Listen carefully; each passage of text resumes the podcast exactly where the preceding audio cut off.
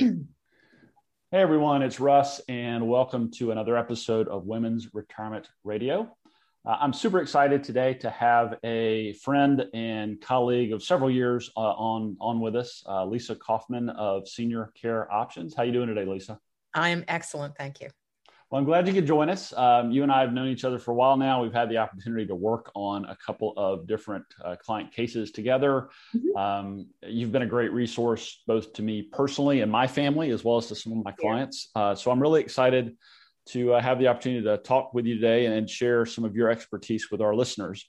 Why? Um, yeah. Why don't you start by just telling us a little bit about yourself?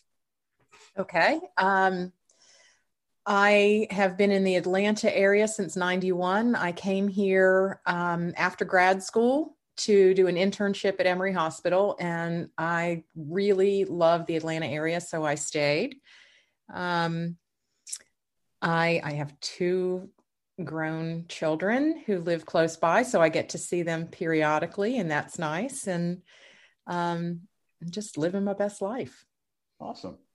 Yeah, and before before we hit record, you and I were both talking about the the strange lives we've all been living uh, here the last year plus with the pandemic and and whatnot. But uh, I'm glad to uh, glad to hear you're getting to still see your your uh, children on a regular basis, and um, sounds like sounds like overall you're doing you're doing well, which I'm happy to hear. Yes, definitely, definitely. So, uh, digging a little bit deeper, what's uh, what's something interesting about you that maybe most people wouldn't know? Um, that my undergrad degree was in fine arts. So um, I was a drawing major and have a lot of artwork in my home. And I do enjoy still just being extremely creative. It's part of what I enjoy about what I do because I use my creativity, but not in the same way at all. Um, but it is an outlet for creativity. Um, but most people, when they come to my home, or or if i'm on a zoom call there's a, a, piece of artwork that i did that's in the background and they often comment like ooh what's that painting? And i'm like well i did that. And then they're always really? So, which uh, you know kind of funny but yeah most people have no idea that um, healthcare wasn't where i started but it is where i needed it to be well, and clearly we want to talk about your work in the healthcare field, but um, as far as your fine arts background and your um, your joy in creating things, is there a certain medium or type of drawing or painting that you love more than everything else, or do you just like to kind of mix it up and do a little bit of this, that, and the other? I do mix things up, and and actually for the past you know five years or something, a lot of my creativity has been in the kitchen, but the um, media that I work with most these days is is collage. So I um, enjoy working with different Asian papers. The textures and the colors are just very exciting to me, and I cut out different shapes or forms, and um, it's almost like a puzzle that just comes to me. I put things together and adhere it and seal it and you know it's it's just very cool. Well, that's awesome. Maybe uh maybe when maybe when we're putting together the show notes for this episode, um, if you're willing, maybe you could take a picture of one of your favorite pieces. Oh, I'd love can, to. Yeah, sure. folks, that would be yeah, be sure, because that is definitely something people don't know about me. awesome. Well, I'm glad you I'm glad you shared that with us. So, all right. Um, well, thanks. Well, so yeah, so so transitioning from you personally, let's talk a little bit more about what it is you do, um, which I find fascinating, by the way. And let's start maybe by describing what you do in um, in simple terms, like you were explaining it maybe to a five year old. Okay. Well, a lot of times families find themselves taking care of an older loved one, you know, a, a grandfather or a parent, and it's not what they do every day. And they're also very torn because they have very deep feelings for these individuals. So they don't always know what the best care is or when they need to make changes or um, find out more information.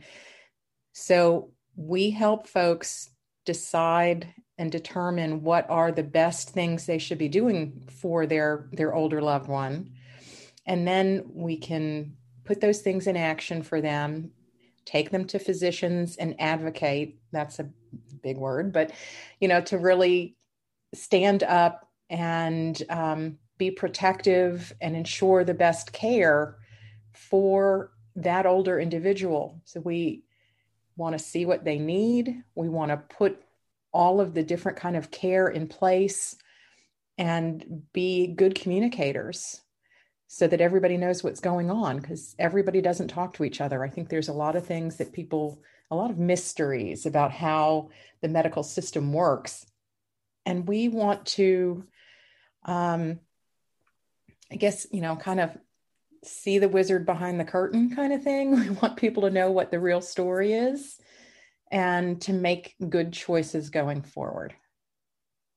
That's fantastic. I, um, I, I always I always love uh, asking and hearing people um, explain what it is they do in simple in as simple terms, terms as possible. um, I just find it really enlightening. So I appreciate you doing that. Um, sure. I think it's a great question. Yeah. So um, uh, now, now let's assume that most of our listeners aren't five years old, and uh, tell us a little bit about you know your company as it exi- as it exists today. You uh, you referenced the word "we," so clearly it's not just you doing this important work. So why don't you tell us a little bit about your company and and maybe speak a little bit more to the kind of things you're doing on a day to day basis as you're working with your clients and their families. Okay, well, um, I think one of the things I do want to say about we it's not just about me. I want people to understand the profession of aging life care management. It's also known as geriatric care management. So I I feel compelled to say we because you don't have to work with me, but boy, find somebody who can help you.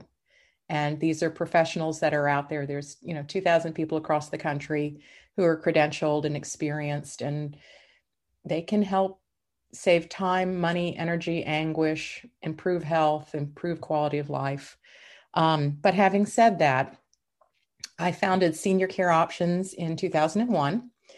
And I do have four employees working for me now, and they are employees, not contractors. And um, what we do, you know, on a daily basis, we always start with our clients that come to us when there's some sort of need they're they want to move here from another state but there's a health concern or their loved one still lives at home but there's a problem with their memory and maybe they were get, they got lost in their car going someplace familiar. I mean there's all sorts of different reasons why people call us.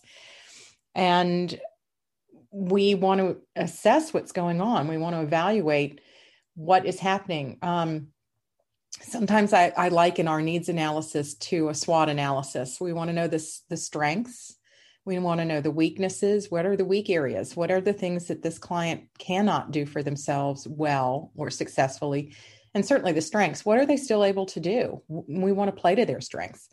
We want to know what the opportunities are to improve those skills or bring the support in that's needed at the right level. And then the threats, you know, are there safety issues?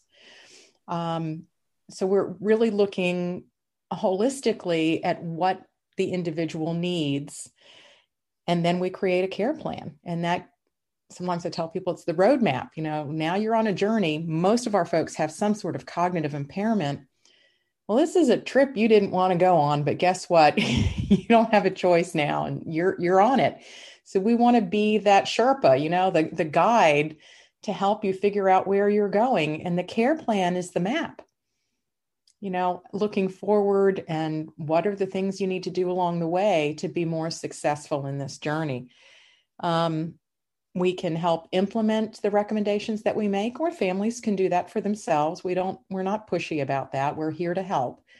Um, we are excellent patient advocates and I like to tell people that we speak medical, you know, alluding to the mysteries of of medical care and you know how the medical system works. If you don't work in the medical system yourself or you work with a different population you're not going to know the ins and outs.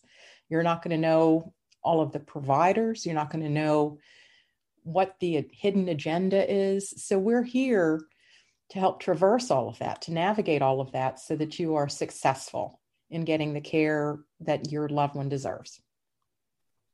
Yeah, I in hearing you explain it in those terms, I think it's wonderful that you use the word Sherpa or guide. Um, mm-hmm. That's kind of how I um, when, when, I think of you, Lisa, and all the conversations we've had over uh, over time, I often kind of think of you as a guide who can help help families navigate this ever increasingly uh, confusing maze yeah. that is our healthcare system, especially yeah. for especially for the kind of the uh, the older um, the older population. So um, yeah. I think I think that's oh, a good. I think that's a great way to, uh, at least from my perspective, I think that's a great way to think of of a lot of not all, but a lot of the value that you really bring to the I families so. that you work I with. So. Um, we can really really help with a lot of the heartache and and the advocacy piece i think is very strong for my team. Um, they are all passionate about what they do and providing the the best care making sure that folks are getting the care they are supposed to get what they are paying for but maybe aren't receiving. I mean these are the kinds of things that we're here for. Yeah. So you mentioned that you're in atlanta you've got your company and four employees do you uh, do you get uh, do you and your team just serve basically the um, Metro Atlanta area, the state of Georgia? Do you work outside of uh, out of Georgia, or kind of what's your uh, coverage area in terms of your ability to serve families? Usually, it's the Metro Atlanta area. Um, one of the interesting uh, revelations, if you will, that has come out of this past year with COVID um, is doing some virtual stuff, uh, telehealth, and being able to serve folks at a distance so that we don't necessarily need to be on site. It's not a replacement for what we do, but it is. Um, it's not a bad way to access care. Um, I think we're going to see that more and more. And I think for folks who live further out and don't have maybe the specialists that they need, this is going to open up better care for so many people. Um, having said that, the resources I am familiar with are really in the metro Atlanta area, which is enormous. And I'm not comfortable going beyond state lines because I don't really know the regulations and statutes and things in other other states. Each state has their own rules and regs on how healthcare is administered, especially guidelines on powers of attorney, guardianships, um, Medicare and Medicaid. These are important things. I, I, don't know what Tennessee does or California does. I, everybody does something different, but I sure know what Georgia does. Right, right. And so I'm, I'm good staying here. Yeah, and, and you mentioned earlier that there are um, there are tons of other licensed credentialed geriatric care managers and specialists out there. So correct. If, if someone's listening, so I refer. Yeah. So if someone is listening to this and they're not in the state of Georgia, um, mm-hmm. you know, maybe they're a state away or several states away, is there a resource that you would point people to where they could maybe yeah. go and, and, and maybe identify someone that's geographically close and, yeah. uh, and, and would still be uh, in a position to, um, to bring experience and uh, expertise to the table? Yes, I'd love to share. And it's something that certainly when I was in, in person with people, I answer that question so often, I put it on the back of my business card. Um, the website to find an aging life care professional within 100 miles of you is www.aginglifecare.org. They've got a fabulous website, and there's uh, a, an orange button in the upper right hand corner that you can click that says find an aging life care professional. And you put in a zip code or a city name or what and you can find all sorts of information about who serves that area.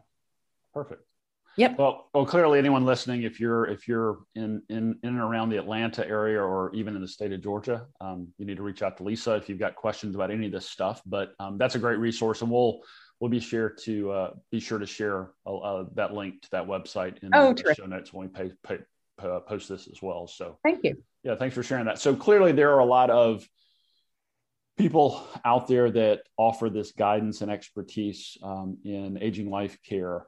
Mm-hmm. Um, mm-hmm what would you say, Lisa, is unique about about you, uh, but both as a person, but also as a professional in, in serving uh, families that have these needs or need this assistance uh, dealing with loved ones or other family or friends that are going through some um, age-related challenges. Uh, great question. I think one of the things that's distinguishing about me is this is going to sound really weird. I have a high threshold for pain. So I will take clients that are a little more challenging. Um, not that I'm asking for that, but I that advocacy that I mentioned earlier really is very deeply rooted for me. I I want everybody to get the best possible care, even if they are not maybe the nicest person or they don't have somebody to help them or whatever it might be. I think everybody deserves the best care. Um, having said that, I love to work with families who are appreciative and realize that we're here to help them. Um, so I guess I don't know. That must be part of it. well, I, I, am glad you shared that, and I, I, yeah. I, think that I think that is important. Um, you can yeah. speak to this more than I could, but I would have to think if a if a, a person is uh, less patient, more argumentative, a little bit more combative, um, they, they could come across as perhaps being their own worst enemy when trying to seek care and, and yes. services and, and certainly yeah. ad- advocacy. So I think your willingness to step up and take that on uh, yeah. and help and help them, especially when there's no one else there. To, yeah, sometimes yeah, the situations are very complicated. We're really pretty organized. I you know another thing that i think is differentiating but it shouldn't be in my mind i'll call people back. Um, i'm accountable. And i think that is really important. We try to be organized. We try to be really communicative and and have accountability to who we are serving. Yeah um, it's amazing in this day and age how oh how far just like actually doing what you you you say you're going to do we'll, we'll go we'll go for people. I know. I, so it's one of those things it's like i can't believe i'm even saying this except that i don't know that everybody does it anymore. So um, if i say i'm going to do it i do it. Uh, the other thing that differentiates me um, is that i'm also a certified end of life doula and there are very few end of life doulas period but certainly in the atlanta area and uh, among care managers it's it's it's a specialty. Um, and that's maybe for a whole other conversation but it is again sort of a guide that is helping the person who is terminally ill plan um, personally and spiritually. It's not a financial thing. It's not a legal thing. And it's not really very medical but it's to get that person ready for their own passing and to hold vigil for them so they're they're not alone. I'm glad you're. All, I had that on my uh, on my uh, notes to ask you about that. So I'm glad oh, you brought. Okay, cool. I'm glad you brought that up, and and I I tend to agree that that might be uh, that might be a great topic for uh, another a conversation. So we'll have, yeah, yeah, we'll have to have you back to maybe tackle okay. Uh, all the ins and outs of that and some of the. Um, I know um, I know you do some, and I might I might be misremembering this, but I think you do like death cafes. Am I remembering that right? I haven't because of last year. Well, clearly, yeah, but, but, yes, and I I enjoyed that. Um, death is such a taboo topic, and for reasons I do not understand about myself, I'm really quite comfortable with it, and I I want people to be okay. I think it goes back to the advocacy. So this was just an opportunity for just anybody. Sometimes we had medical social workers, but then we just had, you know, people out in the community who wanted to come and ask questions that they felt uncomfortable asking. It's not a support group. Um, and every once in a while, we would talk about these personal experiences, but it was just so interesting to hear what people wanted to know about and Sometimes they wanted to know about funeral practices or what happens to our bodies, or sometimes they wanted to know what is an advance directive and why do I need that. So the conversation went all over the place. And the the other thing that I did for my group because I just loved it, um, I like to bake, so I would bake a cake, and um, bring it. So we would have cake and conversation like civilized people. And it was just, it was really lovely to have a very um, deep conversation with with other people that have completely different outlooks in life and different age groups. And one of my favorite groups, actually, gosh, we must have had 20 people. It was really large. And there were people in their 70s and a few middle aged people like myself. And then there were 20 somethings there, millennials. Really? Um, and they were all talking about legacy and what that meant. And the boomers thought it was financial and they wanted to leave money. And the millennials wanted something personal and sentimental. It was fascinating to me. And it was eye opening to both groups about where they were coming from and how to meet in the middle. It was really lovely. Wow. Yeah, that sounds that sounds neat. And and for those listening out there, if if, if we haven't already, maybe that uh, sort of whets your appetite for us to have Lisa back in the future to talk a little bit more about her work as an end of life doula and the death cafes and, and things yeah, uh, things like to. that.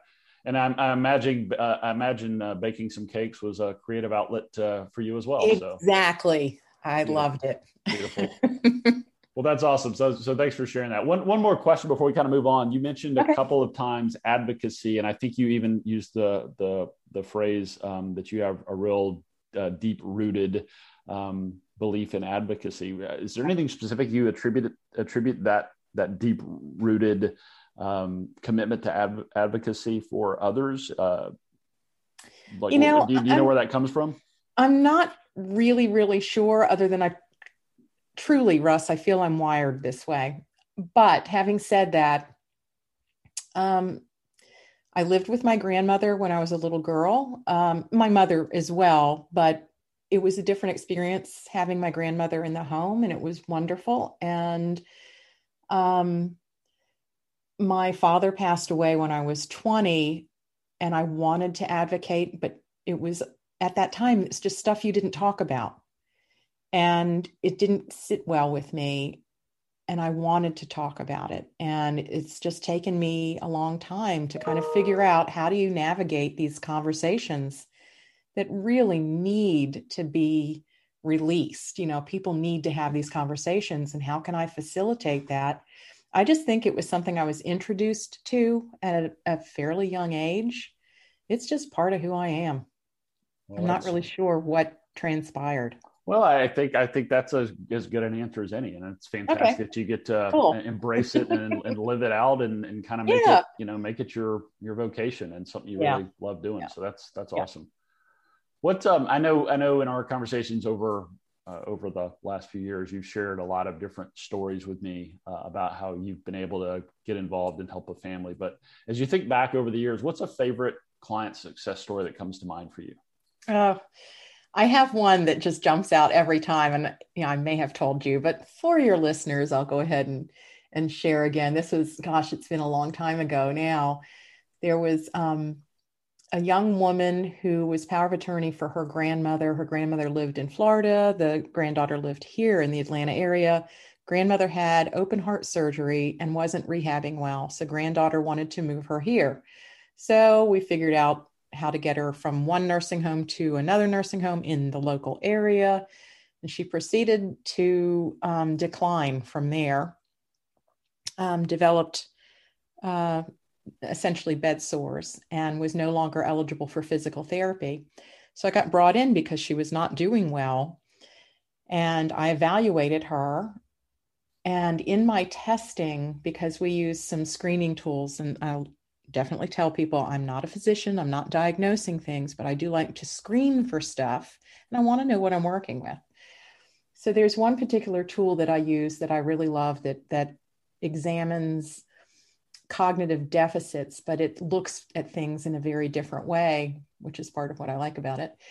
So one of the things that occurred to me in the screening tool is this woman uh, had a history of stroke and she had um, left side neglect. And not that I want to get into all of that, but in, in, essence, that is where the damage in the brain on the right side makes the left side sort of forget that things are there. So she truly just didn't see things.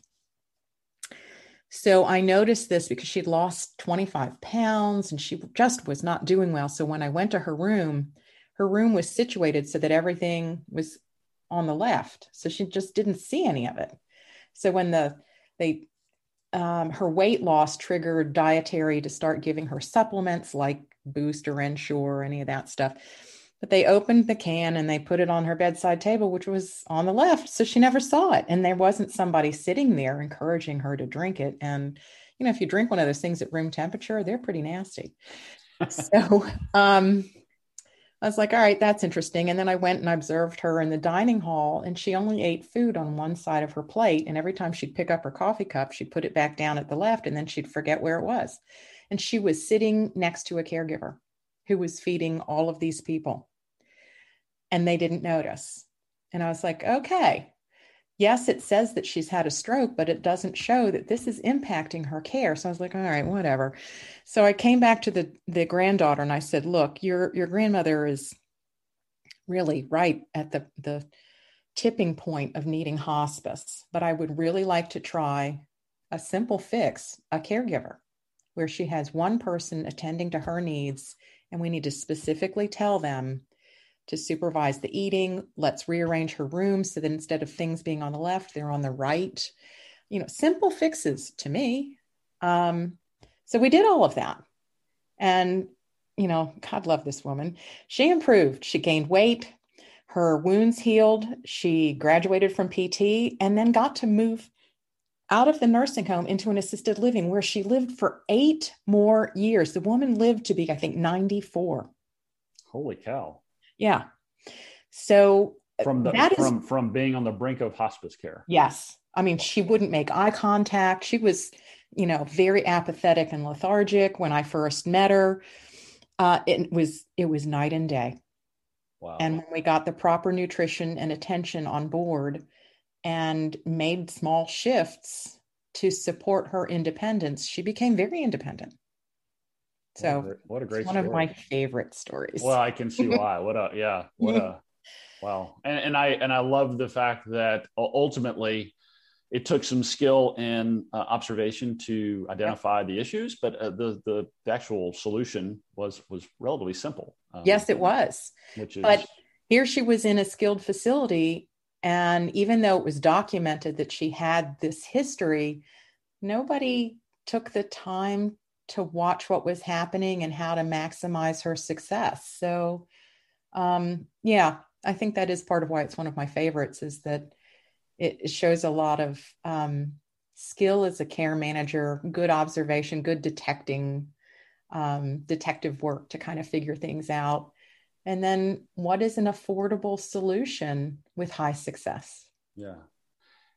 And something else that kind of jumped out at me about that story is that um, the in this case the patient was a grand uh, was was the grandmother, but you were actually yep. approached and engaged by the granddaughter. Is that correct? Correct. So who? Correct. So uh, that in my mind that raises an interesting question. Who typically hires you? I, I assume it's not necessarily the actual person that needs the care. No. It might be it might be their children or in this case, a grandchildren. Correct. Correct. It's usually the the family, the ones who um, take on. I don't know how else to put this, but it is true the burden of care uh, it falls to them. Something is no longer working, and someone, usually a social worker, is seeking out who can be responsible for this individual who is not successful in whatever it is.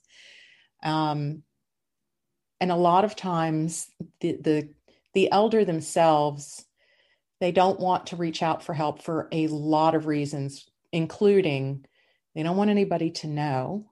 It's embarrassing you know if you're starting to be incontinent you don't want people to know. And when people are um, they have cognitive impairment they may know enough to hide what they're embarrassed about. So numerous times we've run into just for the incontinence issue where people hide soiled undergarments in pocketbooks and purses and hampers and you know all sorts of places uh, potted plants. I just weird things because they don't want anyone to know it's embarrassing. And that part they know.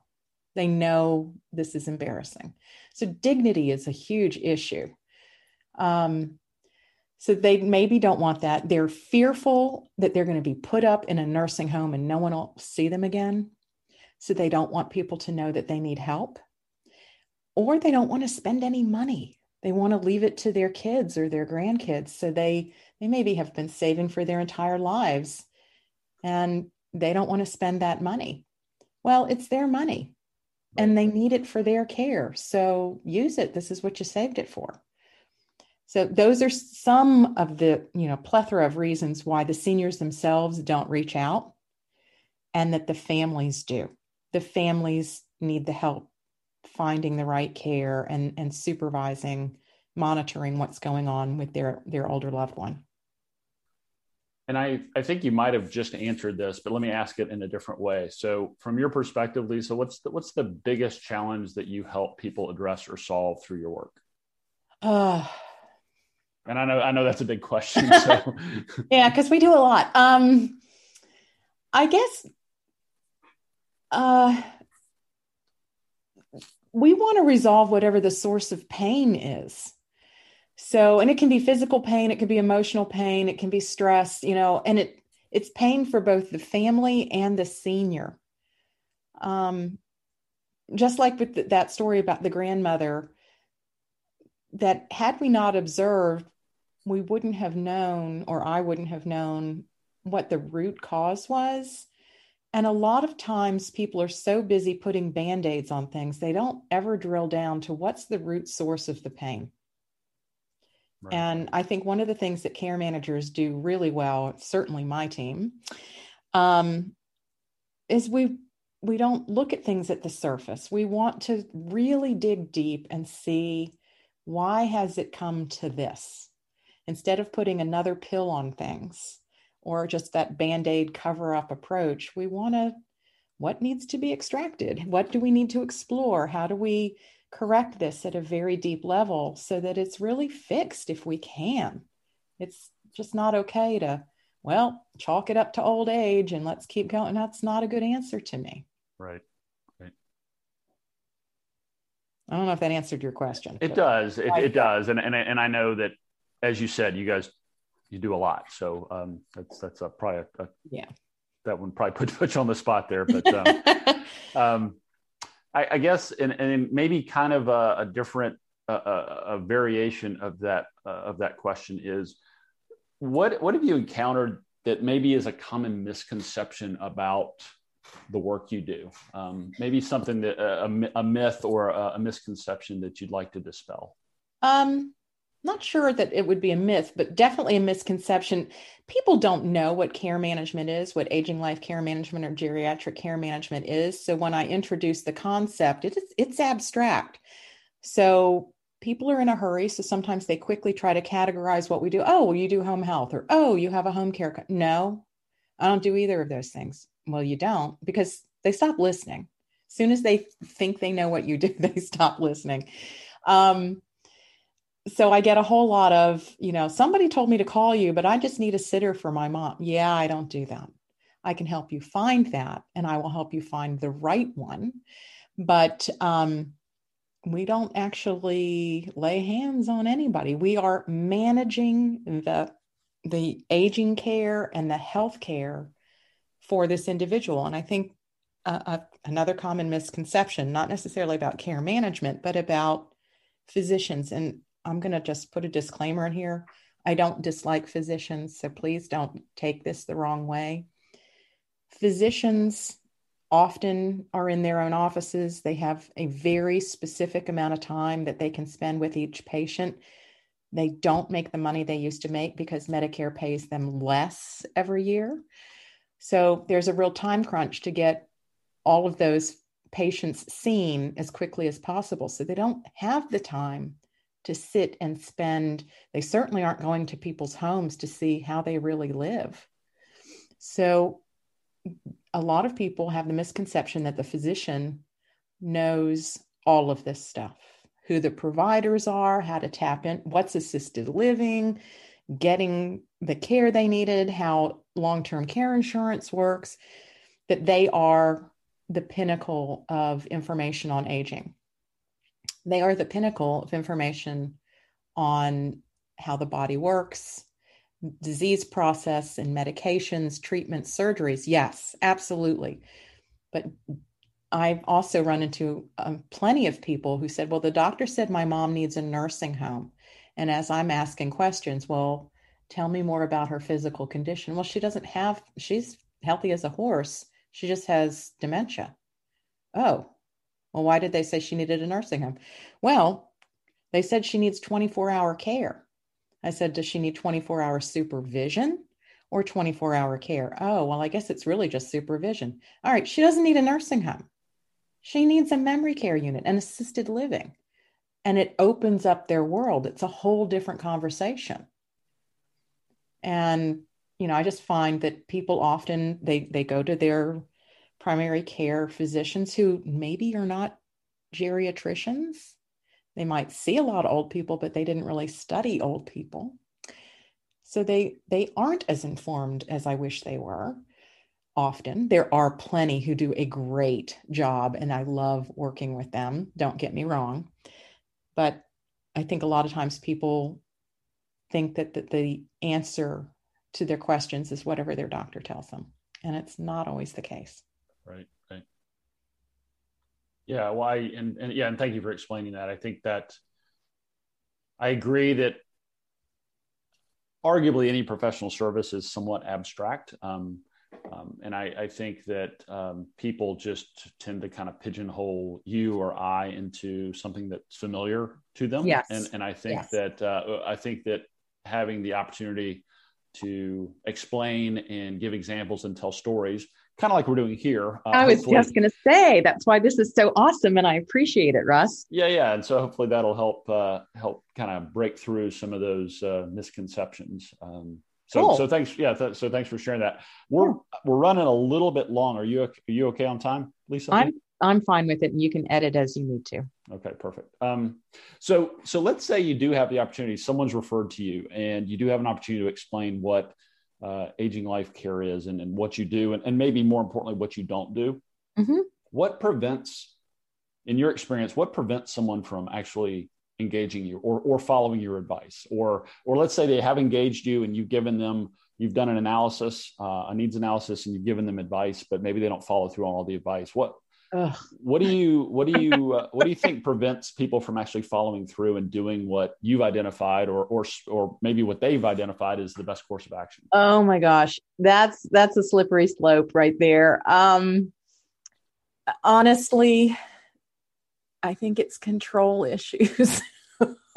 really? Um, yeah, that if the family member is paying a, a consultant, which in essence we are, for our professional advice and then not follow it, um, that speaks to something about them that's not working well.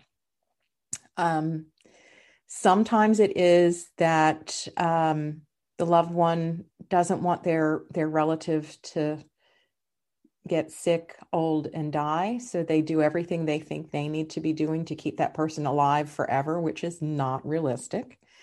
But sometimes it's they have a need to be right. Um, so they want to do it the way they want to do it, even though it's not working. And they asked for help and they aren't listening to the advice that's given. I'm sure you've had clients that came to you and then didn't do what you said you wanted them to do. And it, I'm okay with people doing what they want to do, but I, I, the things that I don't like is when you then complain that it didn't work, and I'm like, yeah, but you didn't do what I said, or the rare occasion that they they didn't like the outcome, so they don't want to pay for it. I'm like, yeah, but you didn't do what I said, and then you don't get to not pay me for that. So. It's a, yeah, it's it's uh, we could likely compare notes, but it's it's yeah. inter- it's interesting how uh, psychology and human behavior yes. plays into all this, and and, and I'm yes. sure we I'm sure we collectively bring each of our own biases and we personal do. histories to the table that all impact these decisions for better or worse. But um, yes, yeah, well, we that, are that, the accumulation of our experiences. Absolutely, that's interesting. Yeah. So let's uh, let's say uh, let's say someone listening to this um, is uh, let, us say they're in college, or maybe uh, maybe they're older, but they have a, a, a, younger child or even a grandchild that's listening to this, and they're like, "Wow, the work that Lisa does sounds really interesting and challenging and rewarding. Mm-hmm. Um, and I'm I'm maybe getting ready to graduate high school, or maybe I'm in college, and I'd like to learn more about that. Is there um, is there a, any any specific advice or guidance you might give to a younger person that's interested in um, maybe building up their skill set or exploring uh, more about how they might uh, pursue uh, this type of work? Uh, yes, and I would I would love that. Uh, we need more care managers. The more care managers we get, the more familiar the concept will be to people, and the better served the the general public will be. Um, there are some um, academic institutions that have care management programs. Some of them are degreed, and some of them are just certifications. So that is important to note. Um, my preference at this time, just because this is still a fairly young profession, I love when um, people in the medical field, clinicians, providers, decide that they do want to do this because they have the field experience to offer a larger bandwidth um, and expertise to what they do. Um, I think somebody come in straight out of college um, or getting ready to go to college and they're like well i'd like to get a degree in care management. I i think that is fabulous and i applaud that. Um, you may or may not get all of the field experience you need but if you went in under social work or nursing or speech therapy or physical therapy or any of these other things you're going to get a broader base knowledge at this time so I know that I have colleagues who will not agree with me about this, but you're asking me. So I'm telling you my opinion.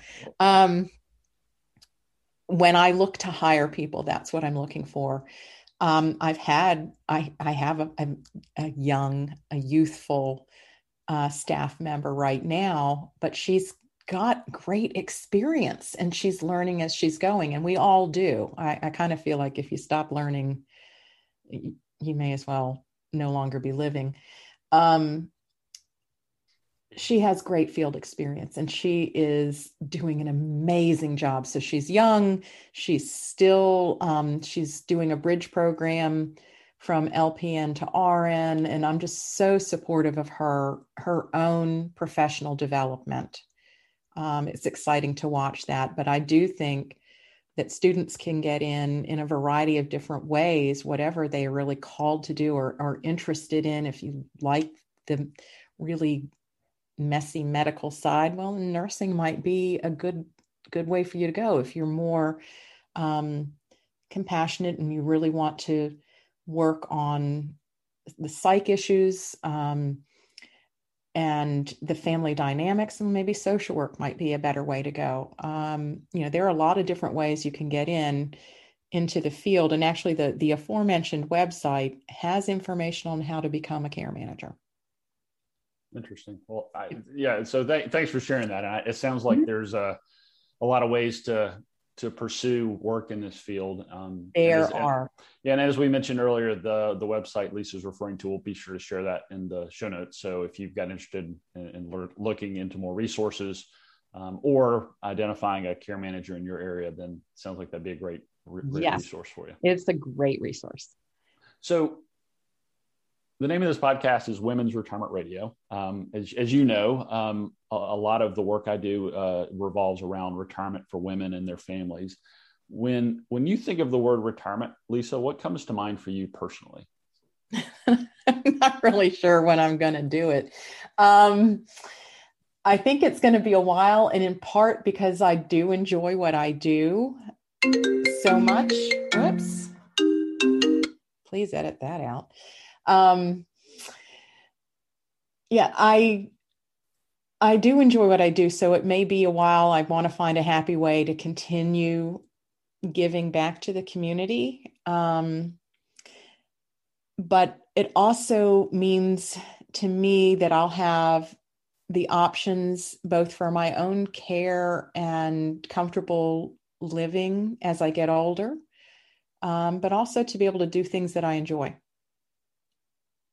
and being able to have the resources to do that. And one of the things I know about what I do and what you do is having financial resources gives you more options. Yeah. And options are good. Yes, um, they are. So hearing you hearing you put it in those terms, it sounds like to you like retirement is while while maybe it hasn't been defined in specific terms, it sounds like it's a kind of a point in time, like when when things change, either your work changes or how you spend your time changes. Is that fair to say? Yeah, that is fair to say. And do you can you imagine uh, can you imagine uh, maybe and I'm, I'm making air quotes when I say retirement. Can you imagine retiring, but still being uh, involved, maybe dialing back some with your work in oh, absolutely. or something like that? Yeah. Oh, absolutely. Yeah. Yeah. I think Definitely. that's, I think that's interesting. And I, I li- always like to explore um, people's ideas around retirement because it, it means so many different things to so many people. So, um, so thanks for sharing that. How, I, um, can I, can I share a story that again, you can edit out later if you want to? Yeah, please. And and I think I don't know if I did, did not tell you, but this is a, this is a no edit recording. So uh, oh let crap! It, let, well, let it let it fly. um, so back when I worked at Emory University Hospital, I did have the opportunity. I usually worked in the psych and substance abuse unit, which actually doesn't even exist anymore. That's how old I am. Um, so I have interesting experiences from that time. But I would float to the rehab center and um, cover there as a recreation therapist. And we had a lot of men who were going through rehab post stroke, right after a stroke. And it turned out that they had strokes right after retirement within six months. And there was a correlation between going from, especially for men, no offense, and I know this is for women, but still, that men, and certainly of that generation, because we're talking 30 years ago, um, you worked and that was what your identity was. And then when you didn't work, you didn't know what to do with yourself. So people got sick. And I think women do, on large, you know, a better job of having a more balanced or well rounded life where they have other things that they like to do. Um, but I do have a belief that if you stop doing stuff altogether and do nothing, that is when illness and dementia really could kick in.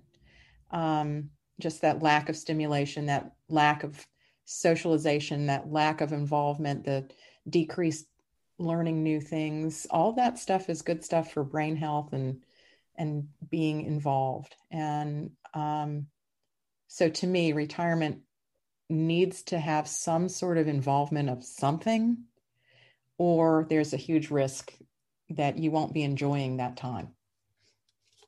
I'm glad. Yeah. So, so thanks for sharing that story. And I, I, I, find that super interesting and I couldn't agree more. Um, I think that um, while retirement is usually associated with, with work, um, mm-hmm. I, I, think the transition from full-time work to full-time life can be very abrupt for for some yep. people. Um, yeah. And I think I think a lot of us take for granted what we get from our work beyond a paycheck.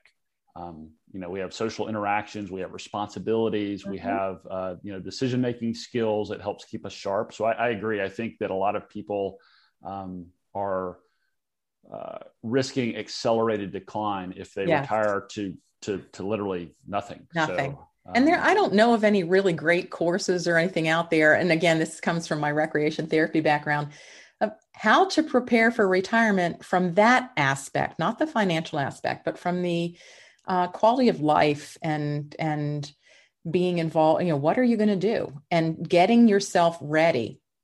Um, that you know, accountability. There's a lot of accountability when you're working, and then you go to not working and it's like a pandemic where right. we don't know what day it is we don't shower every day we're wearing sweatpants and yoga pants and you know we all got a taste of what retirement sort of feels like so yeah. it's i think it would be interesting to see how to help people prepare in a in a different way in a personal way yeah that's for, for that huge change in lifestyle after years of doing what we do. Yeah, well, I that, that's interesting. I'll, we'll have to put a pin in that. Maybe that's something. Yeah, you and I can just discuss. Uh, Perfect. Discuss Sign me offline. Um, interesting. Well, you know, well, thanks again for telling that story. I, I think that really adds some color to um, the different, not just the different views, but the different impact that varying degrees of retirement can have on our our lives, yeah. both physically, but also emotionally and mentally and, and things like that. So, and um, financially. Yeah, well, yeah, of course. Um, yeah. So, how does your work? Um, how, how do you think your work impacts women and their families as they are planning for or transitioning into retirement? I think that um, caregiving traditionally and statistically falls to women, whether it's for children, and we've seen lots of studies about how the female workforce for mothers has been negatively impacted by by the pandemic and and schools being online but the same um, phenomenon happens for caregiving for older relatives. It um, statistically falls to women. I'll just put it that way. So that does impact their working and their productive years as they get a little bit older and they don't have kids at home, maybe. Um, when their earning potential is the highest. Uh, for men too, that if, but for women who then find themselves in the role of caregiver and they're taking a loved one to the doctor every week because that's not uncommon. Um, they're taking more time off. Sometimes they go part time. I've worked with women who took early retirement to take care of their loved one so their loved one didn't have to spend any money on care. And I said, That is so noble of you. And don't know if you can hear my voice dripping in sarcasm. And I tried to be very nice when I said it. So don't get me the wrong way. But I said, Please think of yourself. You are now not making what you need for your own retirement. Why would you do this? Because you're a dutiful daughter? Yes. Okay, I get that um, but the guilt trip's only going to go so far, and then you're going to be at a loss. You know, uh, yeah. I think it's important to think about, you know, what your own needs are. And being a caregiver doesn't mean that you don't address your own needs. We all need to take care of ourselves first and then care for whoever we're taking care of. And women don't do that well. I've um, I, I, agree. I've experienced the same thing that um, that they um, they just na- oftentimes naturally fall into the caregiver role, um, yep. and and unfortunately sometimes at the expense of their own self care. Um, Correct. Not not just financially either. I mean, uh, no, no, but it is. It's sometimes they're burning the candle at both ends, and they're not getting enough sleep, and it just kind of spirals yep. downhill from there. So correct, correct. Wow. Well, I, I think I think the takeaway there is that there are resources like like yourself and your company that can mm-hmm. help help either relieve women of this burden or, or if nothing else share the burden with them and, and have yeah. and have some skilled uh, you know some expertise in place to, to again help help navigate and help make Absolutely. decisions. So so you don't have to shoulder that entire burden yourself exactly. it, it exactly. can, so i used to uh, facilitate support groups. It's been a while and actually i really loved doing it. So i'd love to do it again.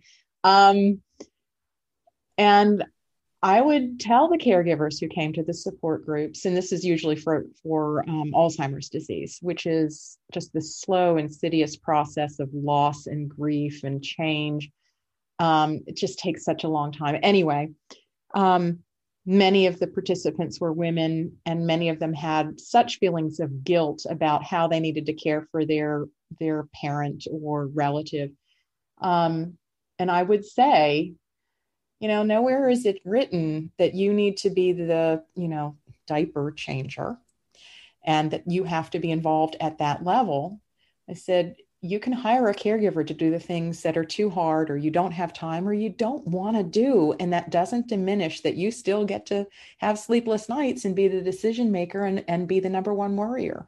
You're still the primary caregiver and you don't have to give somebody a shower. Get the help you need to allow you more time and energy and bandwidth to take good care and make good decisions for people. Yeah. That's what they're relying on. Yeah. I, and I, I, I, cannot underline that point enough because if you, um, whether you're a woman or a man or a married couple, if if if in the um, effort to care for um, an aging parent or a grandparent or whatever, or if you put your yeah. if you jeopardize your own situation, um, you know, what have you what have you really accomplished? Um, exactly. You, you, One you, of the questions, yeah, that we ask uh, when we're talking with the family member about engaging with us, because sometimes I talk to folks and they're not quite sure that they're ready to do this. So one of the questions is, what happens to the loved one you're taking care of if something happens to you? And that prompts action. What a great um, question. I have a, a relatively new client now that we had been talking for years and he wasn't ready. He wasn't, and he had his own health scare, which meant there was no one to care for his partner. And that was a game changer.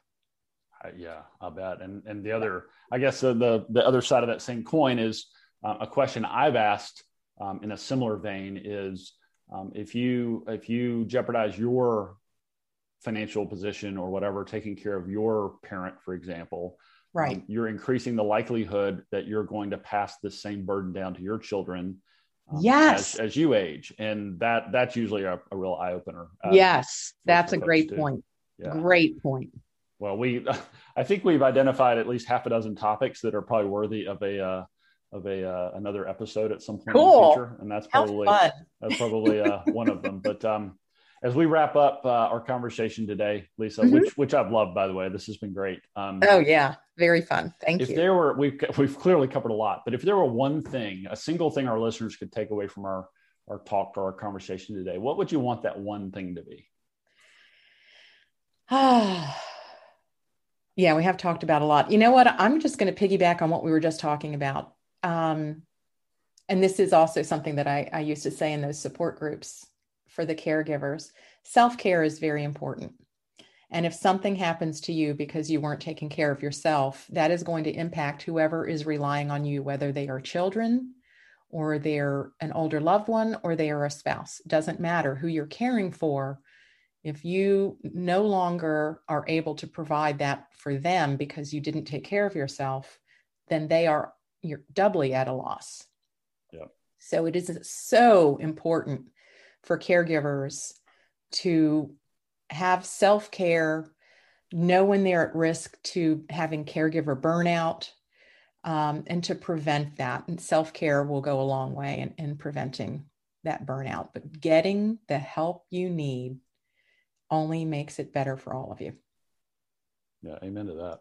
Yep. That's a yeah. I think that's a great I think that's a great place to wrap things up. So, okay. Uh, so Lisa, if uh, people are listening to this, or maybe um, this was passed along to them by a friend or family member, and they they think, man, I need to reach out and and talk to Lisa or learn at least learn more. What's the best way for people to get in touch with you or learn learn more about you and senior care options? Well, our website is www.seniorcareopt.com. Um, that's a great way. There's an info button, there's some white papers on there that you can download, and you can connect with me that way. Um, and our phone number is 770 579 9177.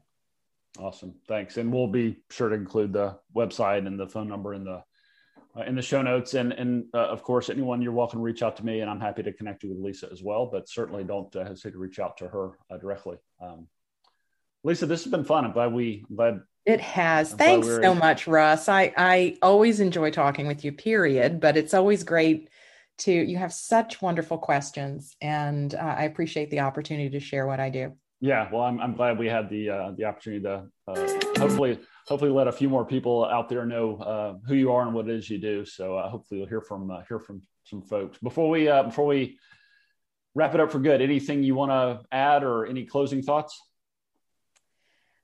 The help is there. Don't be afraid to ask for it. It doesn't mean that you're not doing a good job.